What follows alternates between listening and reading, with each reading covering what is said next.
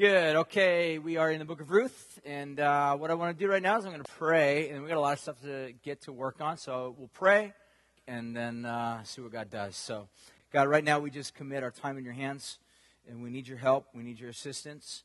God, we just recognize that Your Word um, is what You use to create faith in our hearts. It's Your Word that You use to open our eyes to see, and and yet, God, there's an element to that that I can't do, none of us can do, only you can do. Um, we can't open blind eyes.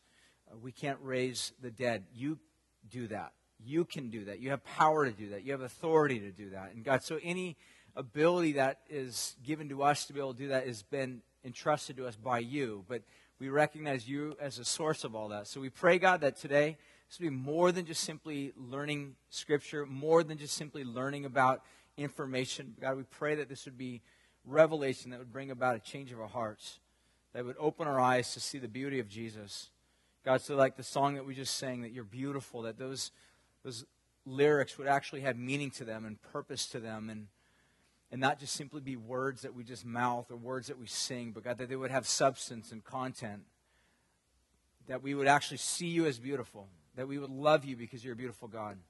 So we just commit this morning in your hands. We pray that you would be glorified in the things that we talk about. We ask these things in Jesus' name. Amen.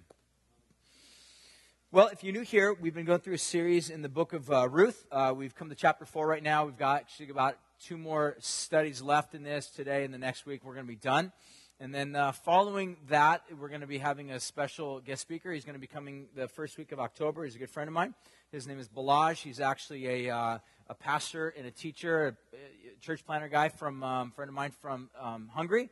He's actually born and raised in Hungary. He uh, met a gal that grew up here on the Central Coast, and they got married, and they've got three beautiful little babies, two of which uh, God's given them the ability to um, to make, and the third of which is one they just adopted a few weeks ago. She's a beautiful little gypsy baby, and so uh, uh he's going to be here. It's awesome. They're an amazing family.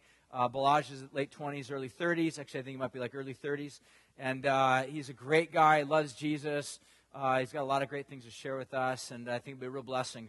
So you don't want to miss that. And then the week after that, which is the second week of October, we're actually going to be starting a brand new series that will take us longer than a year to accomplish, to go through. Uh, we're going to be starting a brand new series in the Gospel of Mark. So I'm pumped about that. Hopefully, you guys are too. It's going to be a good time really taking a look at, studying the life of Jesus in a whole fresh new light. And uh, so it should be a good time. So, if anything, be in prayer that all that would go smooth in preparation, getting ready for that. And uh, as we launch out, and that, a lot of good things would happen. So, uh, hopefully, you guys have Ruth open. What I want to do real quick is I want to um, jump into this, talk a little bit about uh, the people of Israel and how this story is significant, important.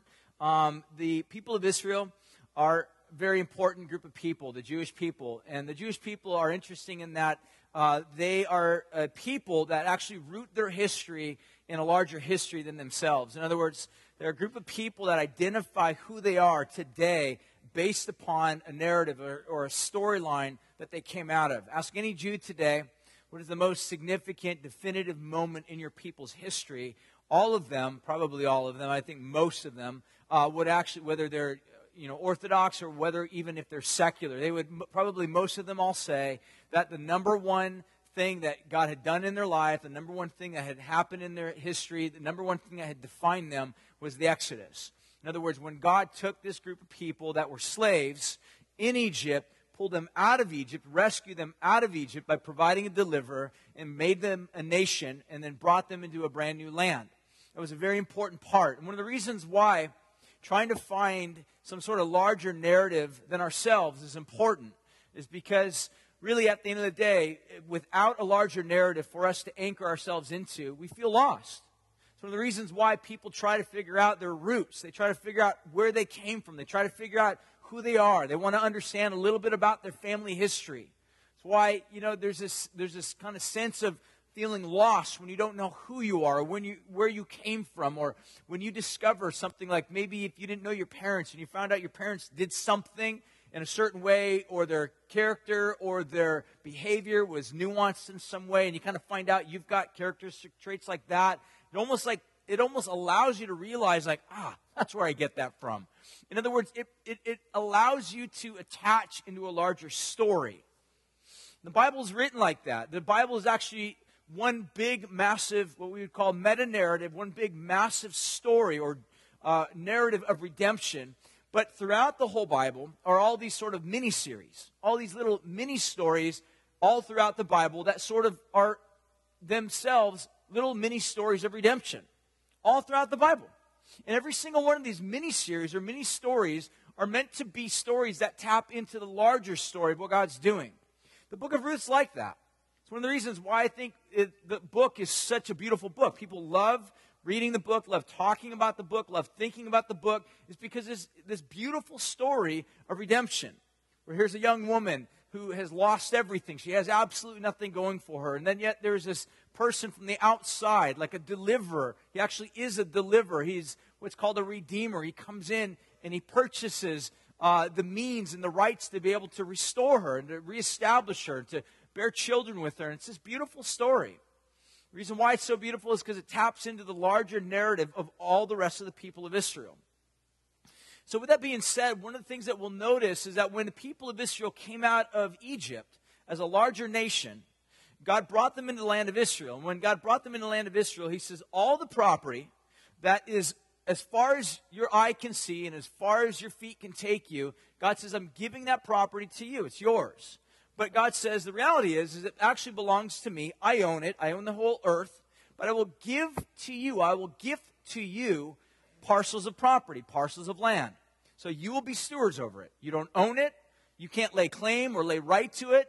And therefore, God says, when you have and what you have, I want you to treat it with, you know, with, I want you to take good care of it. I want you to cultivate it. I want you to use the land to, you know, raise cattle or to raise oxen or to raise what, you know, or, or to plant crops or agricultural purposes, whatever. God says, whatever you do, use the land in such a way that would actually cultivate a good life for yourself, for your children, for your children's children, and for your children's great grandchildren, all the way down for generation to generation to generation. That you would have a legacy, an ongoing legacy to build upon itself, and you'd have a good life living in the land. That I'll be your God. Your people will, de- your children will delight in me. Grandpas will be good grandpas to tons of grandkids. And generation after generation after generation will be delighted to live in the land. That's the life that God says, I want you to have. Problem is, is sin entered. Problem is, is that people became greedy. Problem was, was that people didn't listen to God. They didn't respect God. They didn't honor God. They took matters in their own hands. They didn't listen to the life that God, or the, listen to the laws that God had given to them so that they would have life. And what had happened was you had a lot of backbiting, a lot of murder, a lot of difficulty, hardship, people thinking and living after themselves alone. And what had happened was sometimes people would fall into debt people would lose things that um, God had given to them.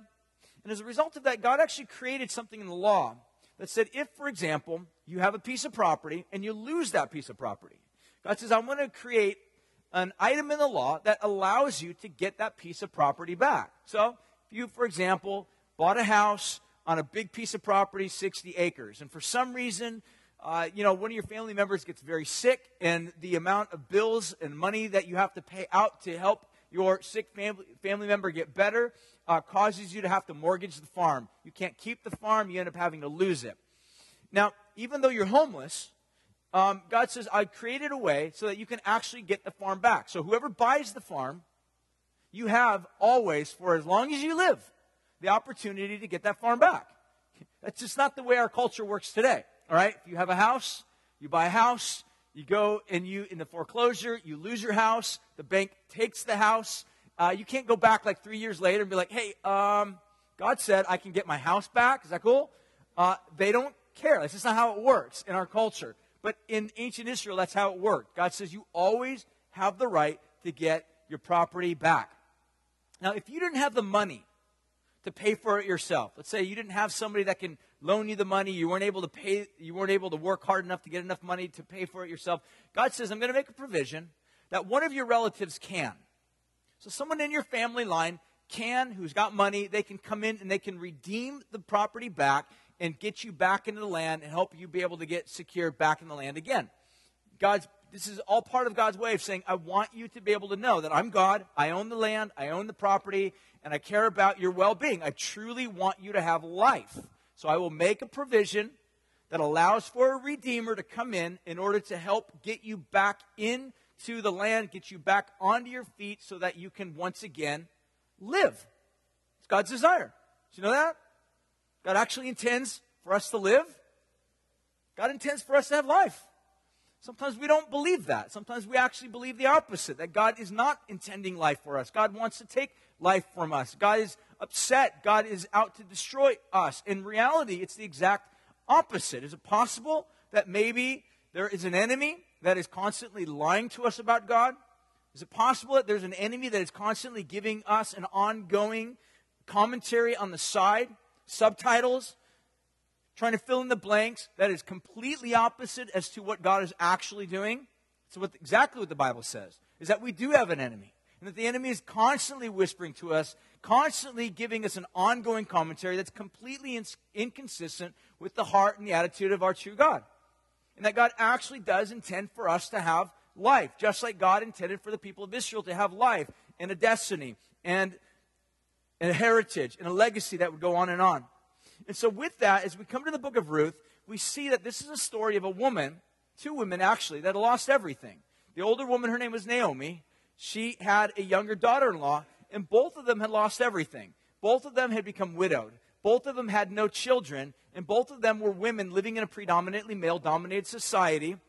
And they had no male over them to help them, to cover them, to get them back on their feet. In fact, they had lost the farm. So they were basically, for all intents and purposes, homeless, uh, without any male in their life to help protect them, without any husband, father, dad, distant relative that they were aware of to help them move along in life. So, in other words, they were deeply, greatly vulnerable to everything.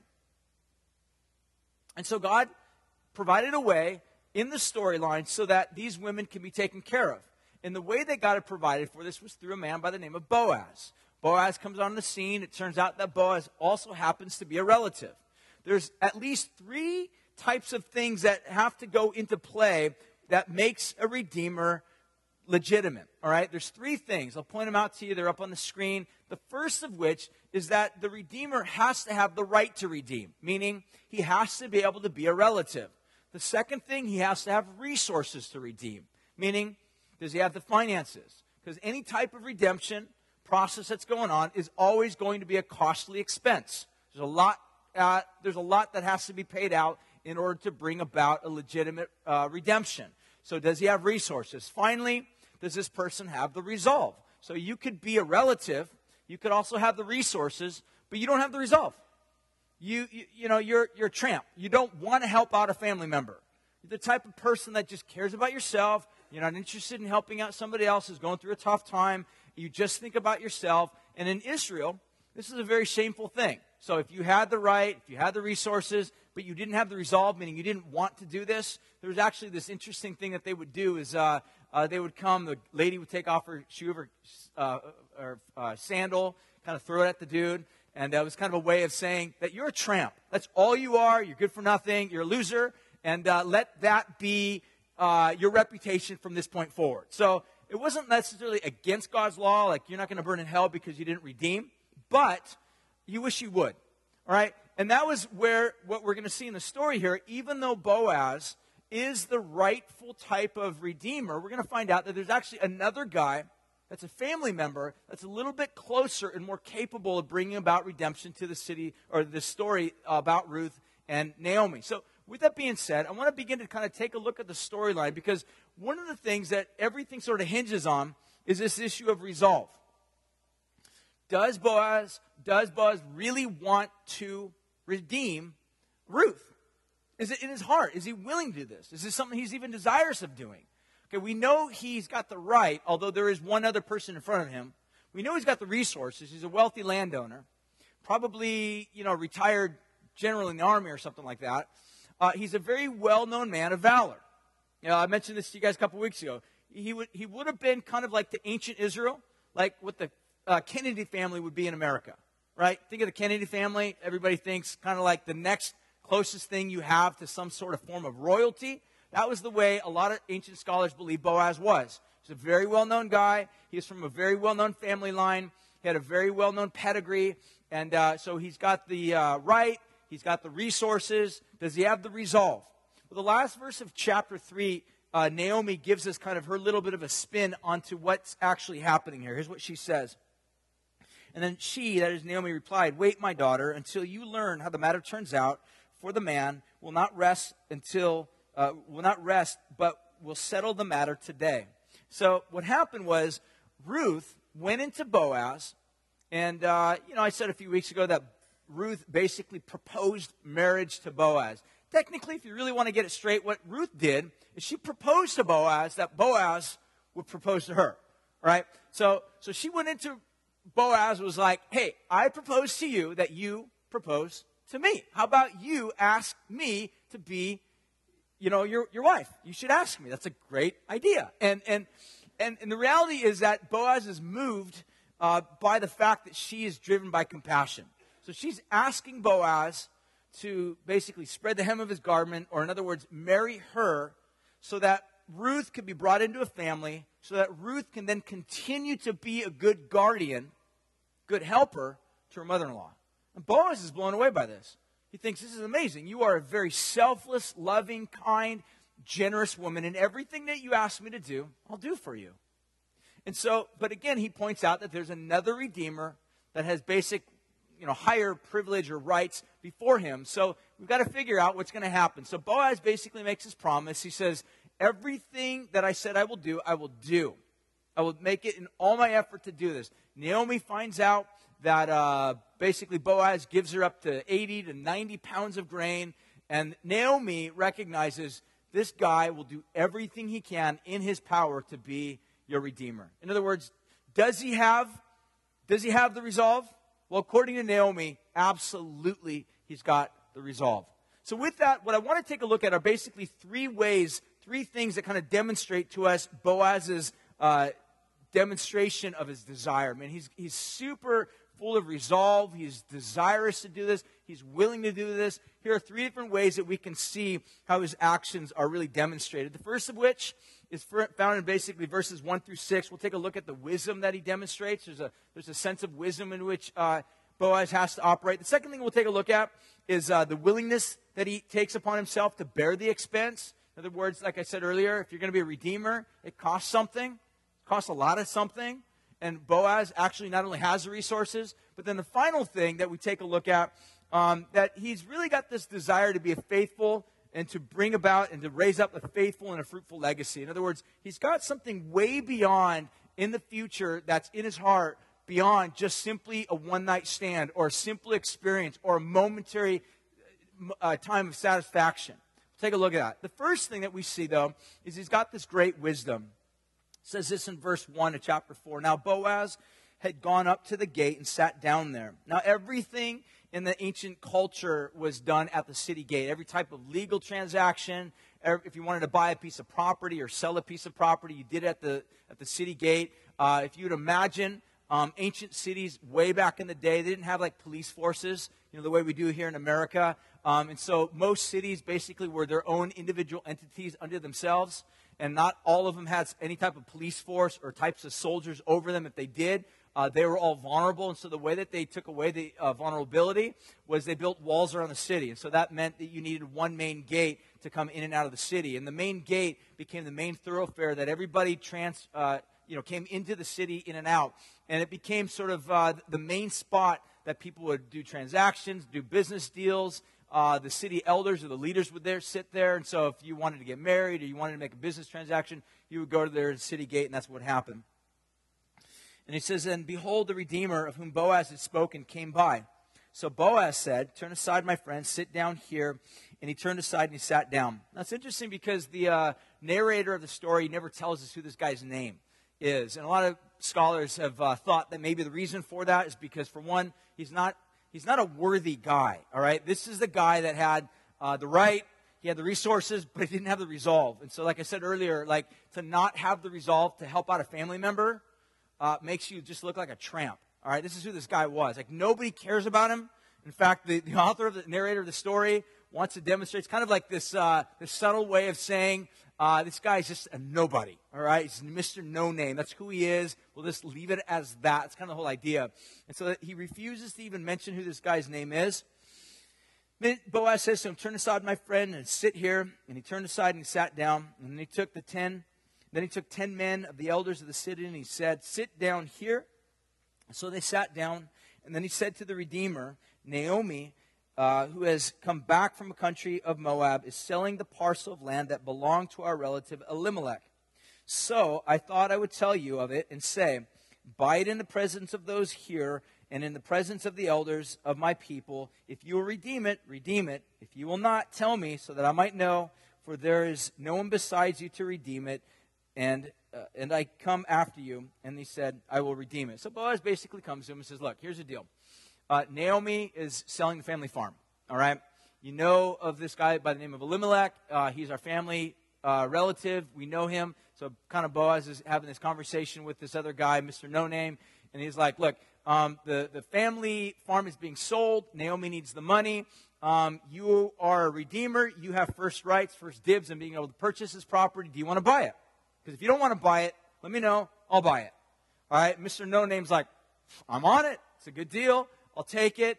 Um, again, a little bit more context here. Two things. One is uh, I think Mr. No Name is probably looking at this as a total win win situation. Here's why. Um, is Naomi young or old? really old. Uh, does Naomi have any foreseeable relatives to inherit the land? None. All right, is this a good deal or not a good deal? It's a really good deal, right? This guy's being given basically a piece of property to purchase, and as soon as Naomi dies, guess who gets the full rights to the land? Mr. No Name. So he's like, Of course I'll take this. It's a great deal. The other thing to keep in mind is that, for one, we're not talking about Ruth now. We're talking about land. Some of you might be like, I don't get it. How do we shift or jump from talking about Boaz getting married to Ruth to now we're talking about a business transaction about land? Again, it goes back into the ancient rights and the system of the law. Where part of losing everything is not just simply buying back the property, but also buying back the property that actually belongs to somebody. In other words, it's not enough to just simply have property, it's got to make sure that, that property goes to somebody. That God is not just simply concerned about the earth, He's concerned about the earth in that it coincides and is to be the place where God's people are to flourish. Does that make sense? So God cares about the earth because it's his gift to his people. The problem with us, oftentimes in our culture, is we take the earth and we look at the earth as an object to be worshiped. We worship the earth rather than worshiping the Creator. We're to, we're to enjoy the earth because it's a gift from our Creator God.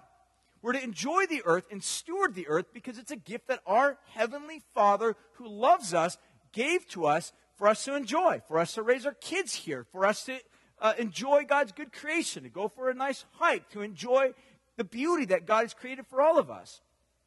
And so, what goes on here is that uh, Boaz recognizes that this family farm is being sold, and he's making an offer to basically to this other guy, Mr. No Name, to buy the farm back uh, Mr. No Name sees this as a good opportunity, offers to buy this.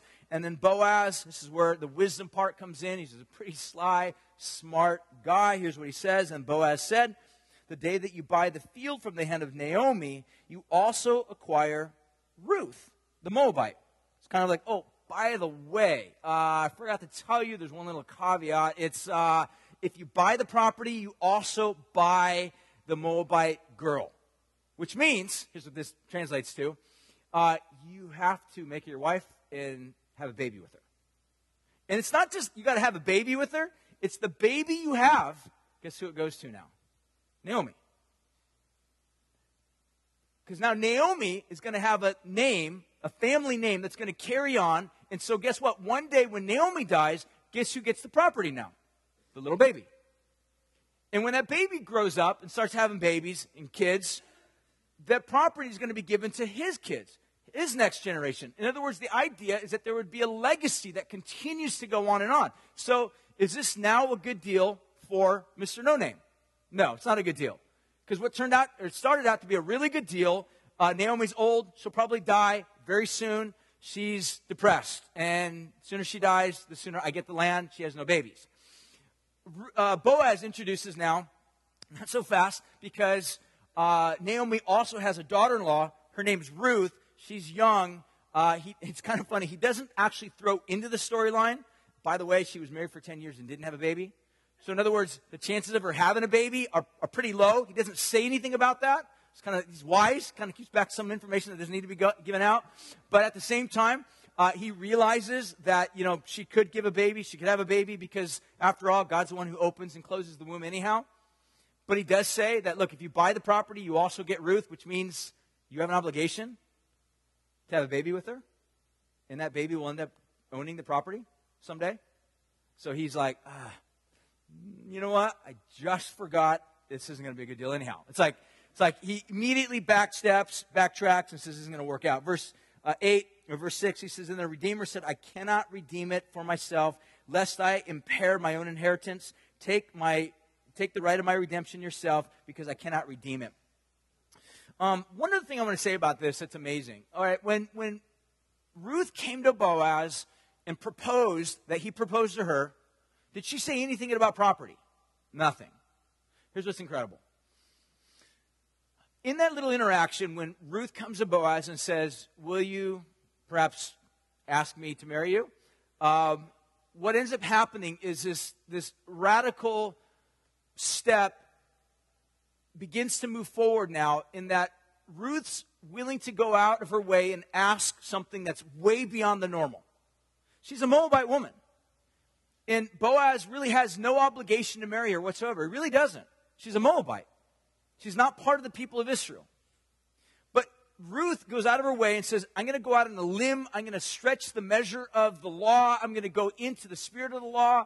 And God says to take care of your neighbor. God says to help out the widows. God says to take care of those that are hurting and suffering and are homeless and have no food. And she goes out of a, on a limb and says, will you maybe marry me? That would be awesome because if you do, then that would mean I would have a covering and my mother in law would also have a covering and we would be safe.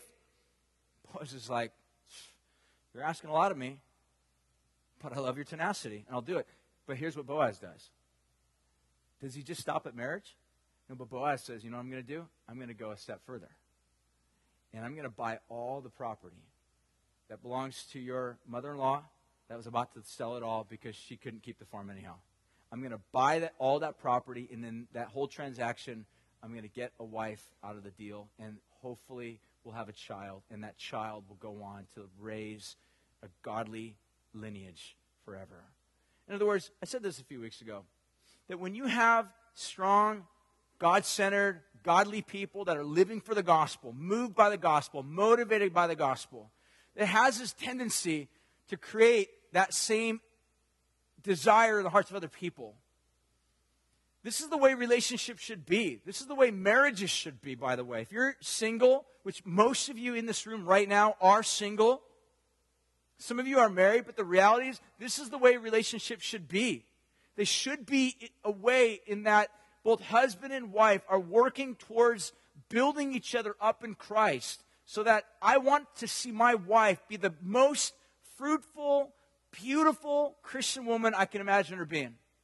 I want to help her be all that God has intended for her to be. And in turn, her desire is to see me be all that God intends for me to be. And that means, by the way, that I don't want to see my wife sin. My wife doesn't want to see me sin. That means that when there are times when I need to be confronted, she confronts me. There's times when she needs to be confronted, she, I confront her. And we work together. We lovingly, humbly work together towards building each other up in Christ, trying to help each other grow in our walk with Christ. That's the type of relationship that we see Ruth and Boaz had. And it's what Boaz was doing. So we see him operating in this incredible sense of wisdom. The second thing we see is that he has this willingness to bear the expense upon himself. Now, we had already seen Mr. No Name uh, didn't want to accept that expense upon himself. It was too much him to bear. But again, mind you, that when someone's going to be a redeemer, it costs a lot of money costs a lot of energy, costs a lot of emotional expense as well. I mean, think about here's Boaz all day long waiting down there at you know the city gate, trying to figure out all this legal stuff, cut through all this stuff, trying to figure out the best way to be able to make this transaction go forward. And Boaz is working effortlessly, effortlessly trying to get this whole thing work together at great cost and expense to himself. The third thing that we see is that there's this desire for this joyful legacy that Boaz has. Take a look at verses 7 through 12. It says this Now, this was the custom in former times in Israel concerning the redeeming and exchanging to confirm a transaction. The one drew off the sandal and gave it to the other, and this was a manner of attesting to Israel. So when the Redeemer said to Boaz, Buy it for yourself, he, drew, he uh, drew off his sandal. Now, uh, some scholars believe that the reason why they did this is uh, kind of a carryover from the time of Joshua. When Joshua came into the land, led the people of Israel in the land, uh, Joshua told the people of Israel, says, Everywhere uh, you go, everywhere the foot of your sandal uh, treads, then that piece of property will not belong to you.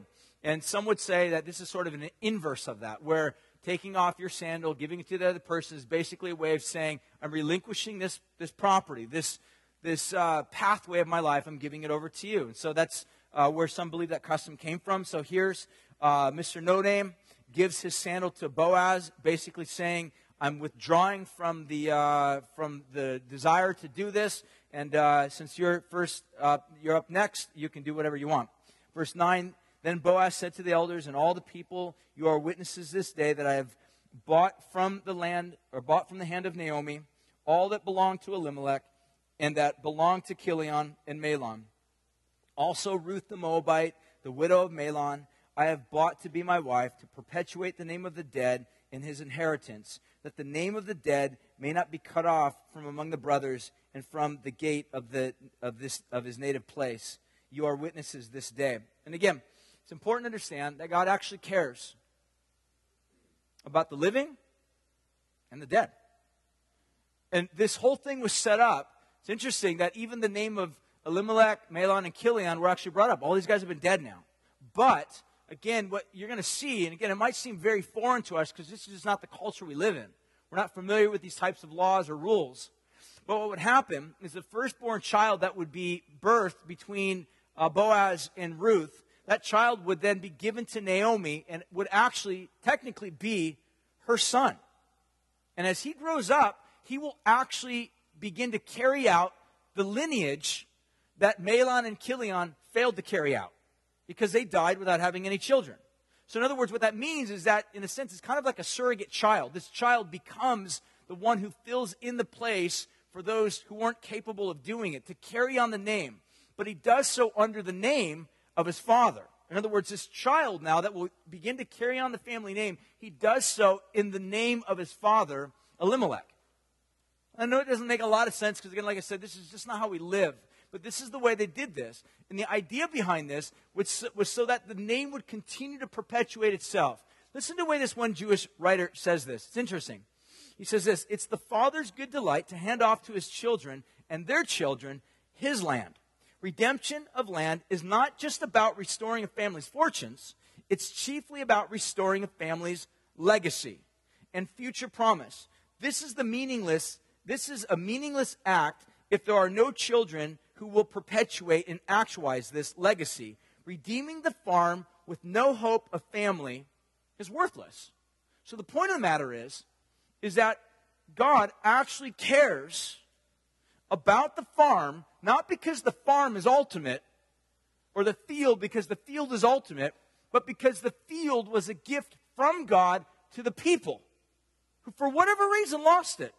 They lost it because they got sick. They lost it because they were sold into slavery. They lost it because of sin, like the people of Israel when they went off to Babylon. They lost it because they turned their backs against God and they began to worship false gods. Whatever the case was, they lost it.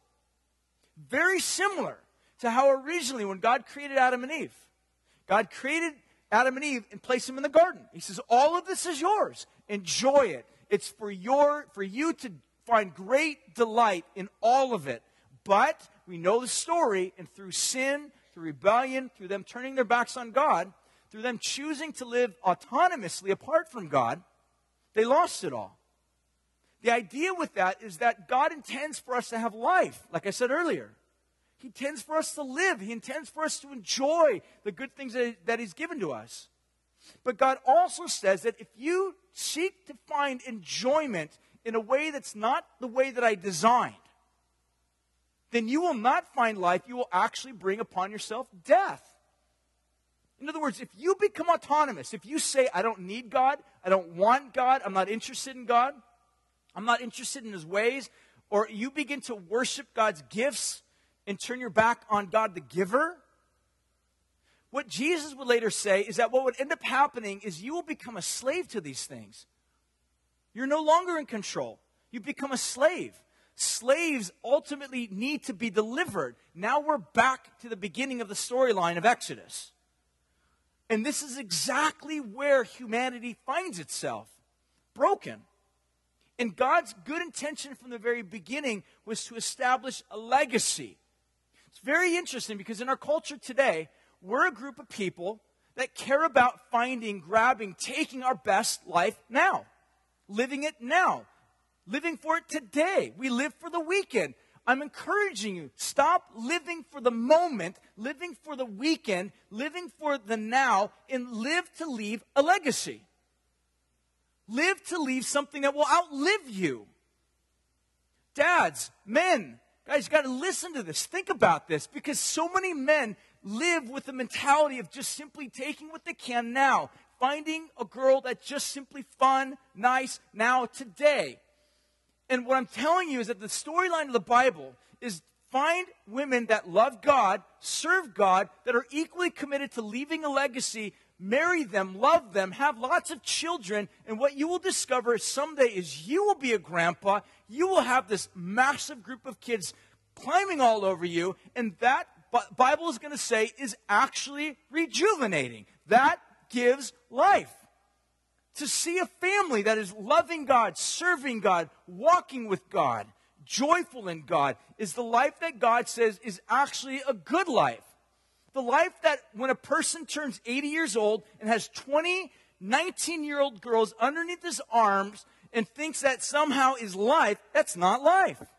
That's not life. Life is something that God intends for us to have, but life cannot be separated from God, the Creator. The problem is, is that with sin, we turn away from God and we find ourselves on a downward spiral path of death in need of a deliverer. This is what God does.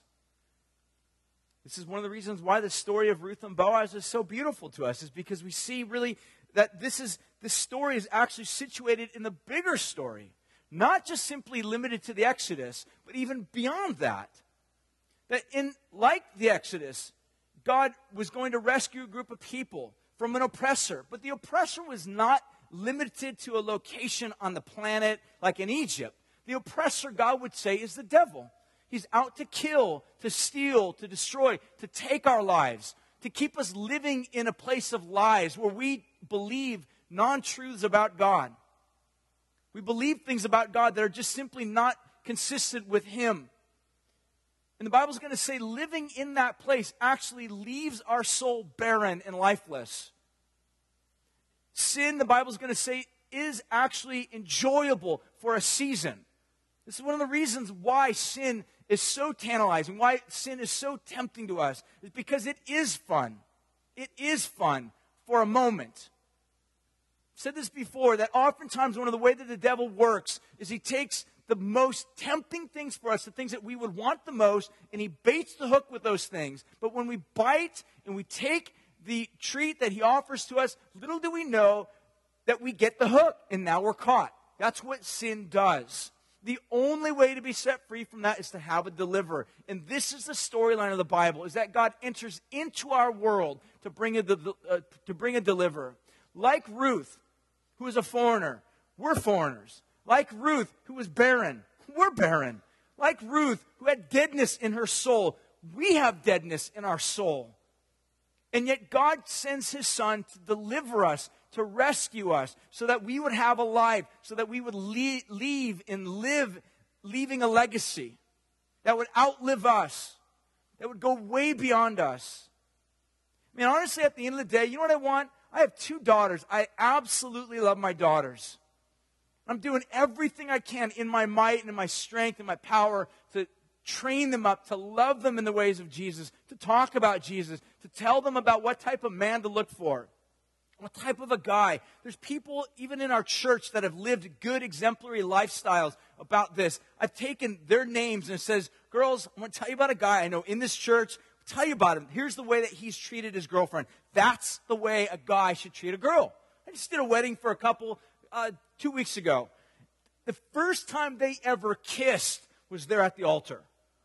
All right? Amazing. Like, it, it, and some people might think that's freakish and that's weird, but you know that at the end of the day, for them, they said, you know what we want to do? We don't want sex to be what defines us. We want love, pure love to be what defines us. And we know that if we open one door, we go one path, we will consistently go down this path and it will lead to our impurity. We don't want that. We want to be pure. We want to leave a legacy. This is the type of life that God wants for us to live so that when marriage happens, it's beautiful, it's pure, it's good. So that the sex that happens within the marriage is something that is actually beautiful. It's a gift from God to be greatly enjoyed. Not something in which, when it's done, you feel filthy, or something at the end of the day you feel this is not right. It's not life but so that we would have God's purity, God's heart, God's life. And then through that, we'd have children that would go and outlive us, and they would be raised up and love Jesus themselves, and go beyond that and raise up grandchildren that love Jesus. And that when we're old, just like Naomi, after Ruth and Boaz have a baby, they come and they bring the baby to Naomi. Just imagine Naomi there. This old widowed lady, well postmenopausal, all right? Sitting there, old grandma, just on a bench holding this tiny little baby that Ruth now gives to her after all the tragedy, difficulty, hardship, just blowing zerberts into its stomach and, you know, just tickling its big fat thigh and just life breathed back into this old lady. That's a legacy. I need you to think about that. Are you just living for the moment or are you living to leave a legacy? Are you living to leave a legacy that's going to outlive you? That when you have children and your children have children, what types of stories are they going to say about you? What type of a life have you lived? How have you lived? And again, at the end of the day, all this information, if you just simply accumulate that and bring that in and just say, I'm going to try and be better. That's it. I'm just going to do exactly what Pastor B said. I'm going to just live that life. You know what? You're going to walk out of here, you're going to be bummed because you can't do it on your own. That's not the gospel. The way that the gospel works is the only way to see this, that how is how God wants for us to live, is to understand that everything that God has asked of us, God Himself has already done for us. Jesus comes into this world and delivers us, pays a debt for us that we couldn't pay. Jesus, we're told, becomes our Redeemer. All right? Jesus has the right because God steps into this world, becomes a man. Is he our relative? Yes. He's become a man. Does he have the resources? Absolutely. God has all the resources. He possesses and owns all things. Does God ultimately have the resolve? Is God willing? Is he truly willing? Look, at the end of the day, we can look at our lives and look at the sum total of all sorts of things that have been going on in your life up to this moment. You can look at the trials, the tragedies, the hardships, the sicknesses, people, loved ones in your life that have maybe died or have come sick, all sorts of hardships that have happened. You may have a lot of questions in your mind.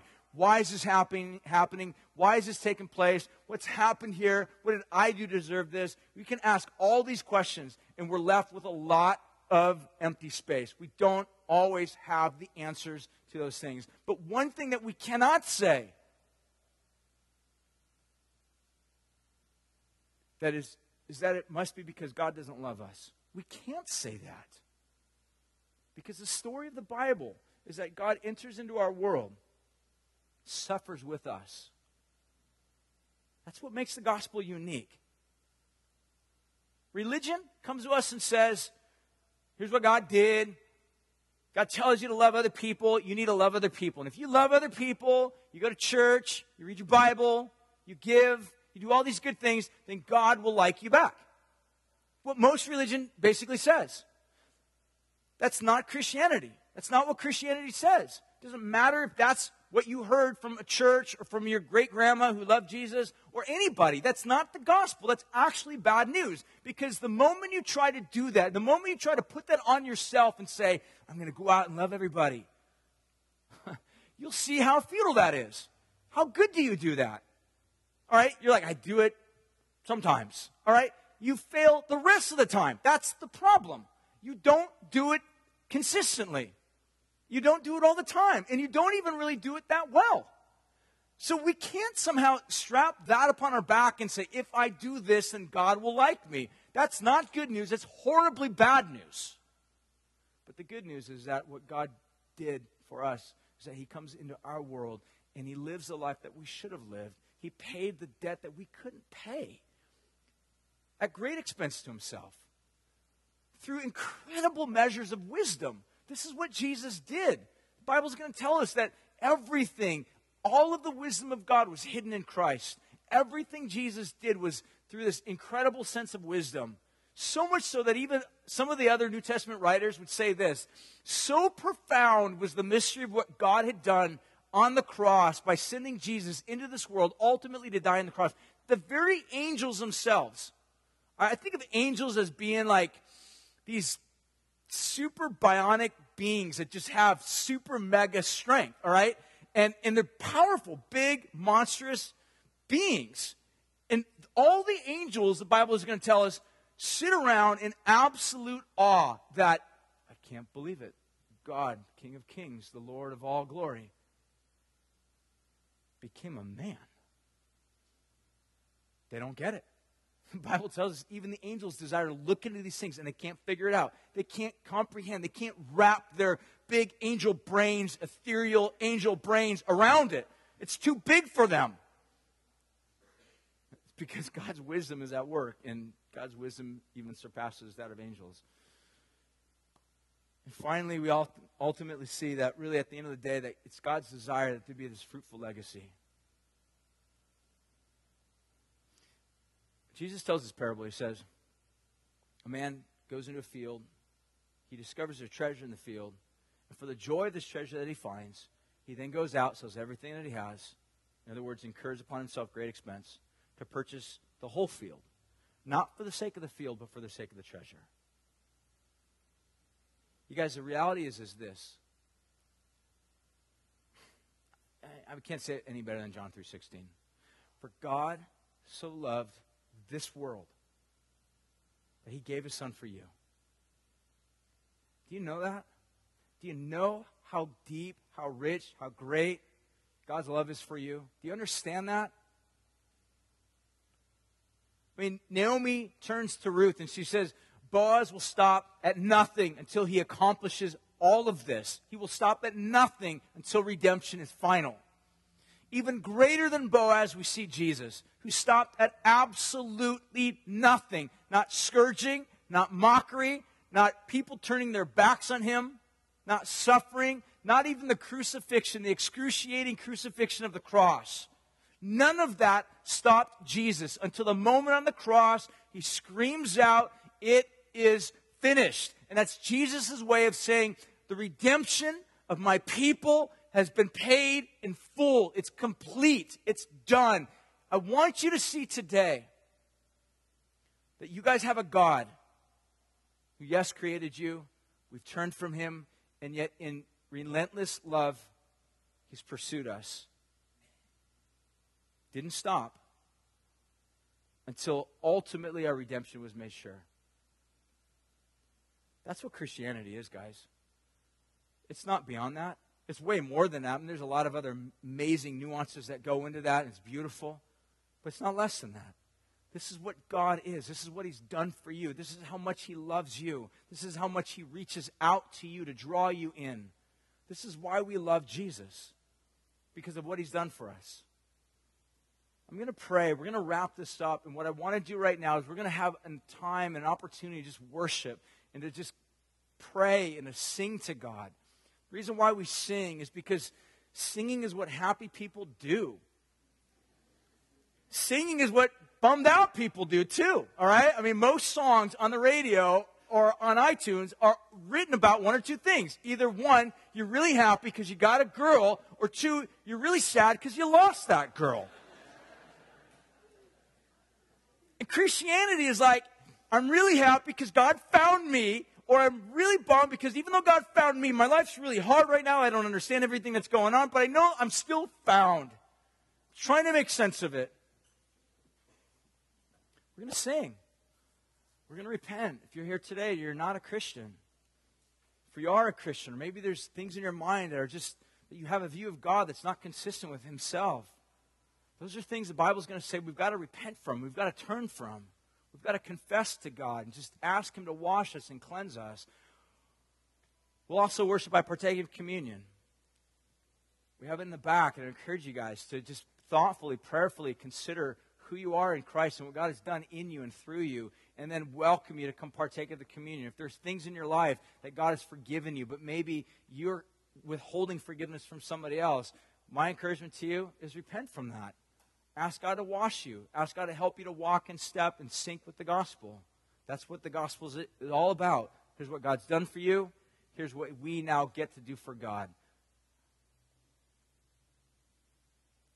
Guys, at the end of the day, this whole sense of love that we're called to walk in, it's not a duty. Love is our destiny. Love is the language of the world to come. That was written by a God who reached down and rescued you. Do you understand that? Do you understand the weightiness of that? I want you to feel that. And if you are having a hard time in your heart, even now, conceiving that or conceptualizing that or feeling that, I'm asking you, in the moment, in the quietness of your heart, just ask God to make that so real to you that we would be moved to love and worship and honor Him back and to love others beyond that. God, just thank you for the cross, and we respond in worship, in love, in song, in confession.